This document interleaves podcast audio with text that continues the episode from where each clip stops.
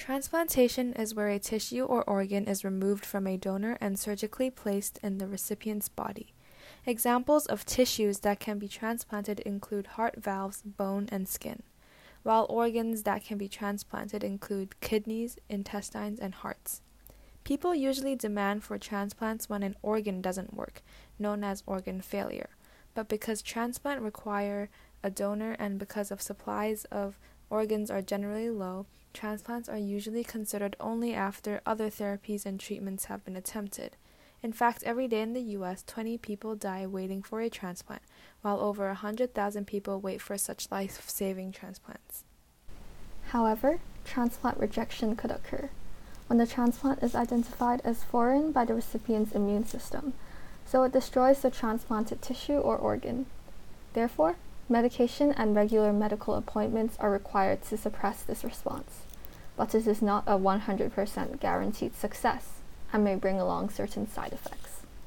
If the transplant is successful, a healthy lifestyle would need to be maintained to help the transplant last long too.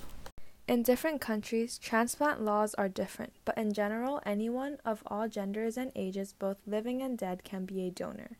The suitability of being a donor is evaluated based on age and medical history, and matching with recipients are typically considered based on blood type, organ size, urgency, time spent on the waiting list, and geographical distance. There are multiple reasons for organ donations, not just monetary compensation. Some donors donate to family and friends due to emotional and sentimental ties, of course, and some donate to strangers out of altruism and selflessness to help save others' lives. In fact, by donating organs and tissues after death, one can save as many as 75 lives. However, there have been multiple misconceptions surrounding donations, causing people to reject the idea of being a donor. Some believe that if they agree to donate their organs, they receive poorer medical treatment, but this is really not the case, as doctors are trained to treat everyone equitably. Some think that they are too young, while others think that they are too old to donate but cutoff ages vary from country to country. In addition, it is worth noting that young patients may be in need of smaller transplants from children under the consent of the child donor's parent or guardian.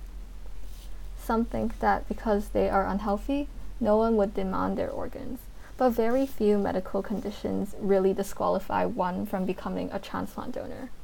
Decisions are made based on strict rubrics, and besides, even if one organ of the donor's body is malfunctioning, other organs and tissues can be used as donations too.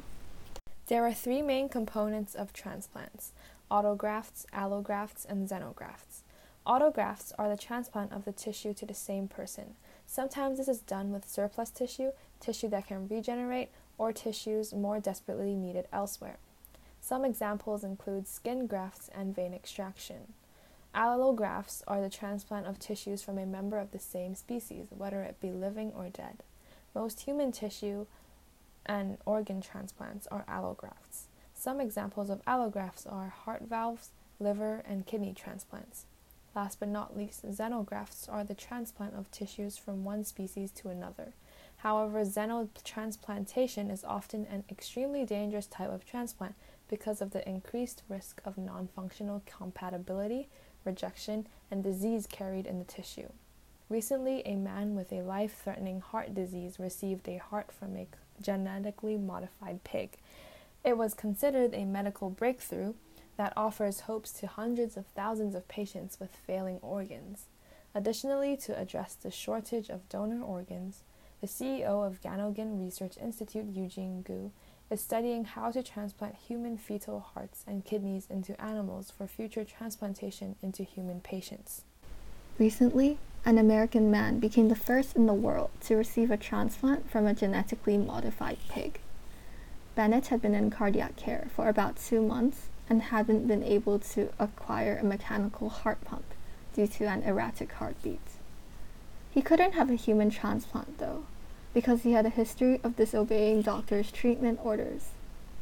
Bennett would have died if the researchers hadn't gotten authorization from the FDA to give him a pig heart. Many are hailing the procedure as a medical breakthrough that could reduce transplant wait times and improve the lives of patients all over the world.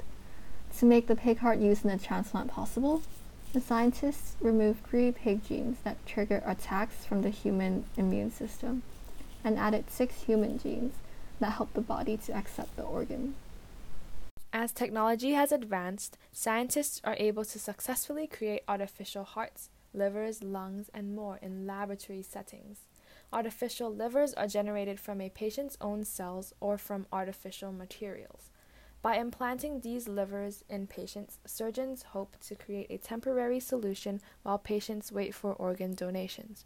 Alternately, patients with liver damage are implanted with temporary artificial livers to take the load off their damaged organs. Researchers are also investigating into cryobioprinting, which uses 3D printing to make artificial organs in hopes of reducing the need for human donor organs. The necessary cells are taken from a patient and cultivated into bioink to print an organic object. These are typically held together with some sort of dissolvable gel or collagen scaffold which supports the cells and molds them into the correct shape. In Wake Forest School of Medicine, they designed a printer that can print skin cells directly onto a burn wound. The traditional treatment for severe burns is skin grafting, where a healthy skin is harvested from an unburned part of the patient. This can be traumatic to heal from because there are cases where there isn't enough healthy skin left to use. Through skin printing, a patch of skin only 10% of the size of the burn can be used to grow enough cells for 3D printing. The printer takes the information and prints hypodermic, dermic, and epidermal cells at the corresponding depths to cover the wound. Now we will move on to the ethics of transplants. Transplant tourists are people who travel around the world to obtain readily accessible organs. Professional guidelines, however, discourage it because it is ethically questionable. Due to the mismatch in supply and demand for organs, transplant tourism has increased over the last several decades and now accounts for 10% of transplants worldwide. Access to organ transplantation varies according to different circumstances, such as healthcare availability and costs, and access to transplant services.